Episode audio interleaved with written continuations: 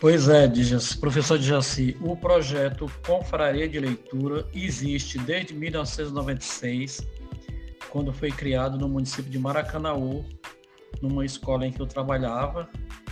E de lá para cá eu tenho mantido esse projeto por conta que tem bons resultados, como, por exemplo, a melhoria na, nas avaliações dos alunos, no que concerne a leitura, a escrita, a pesquisa, e até as conversas que eles têm comigo, com outros colegas,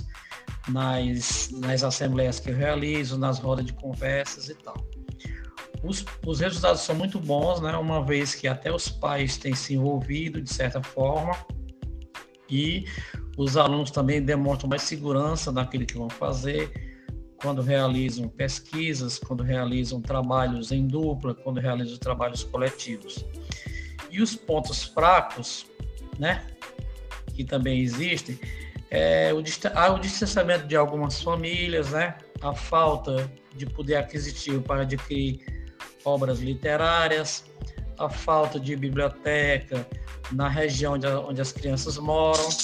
e também o pequeno acervo de livros e material literário, didático literário que tem na escola em que eu trabalho, tá certo? Esses são os pontos fracos. Mas de, de resto, é, o, o trabalho tem demonstrado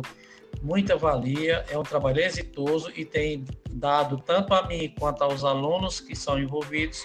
é, muitas alegrias e tem é, sido muito importante para nós manter esse trabalho é, sendo tocado.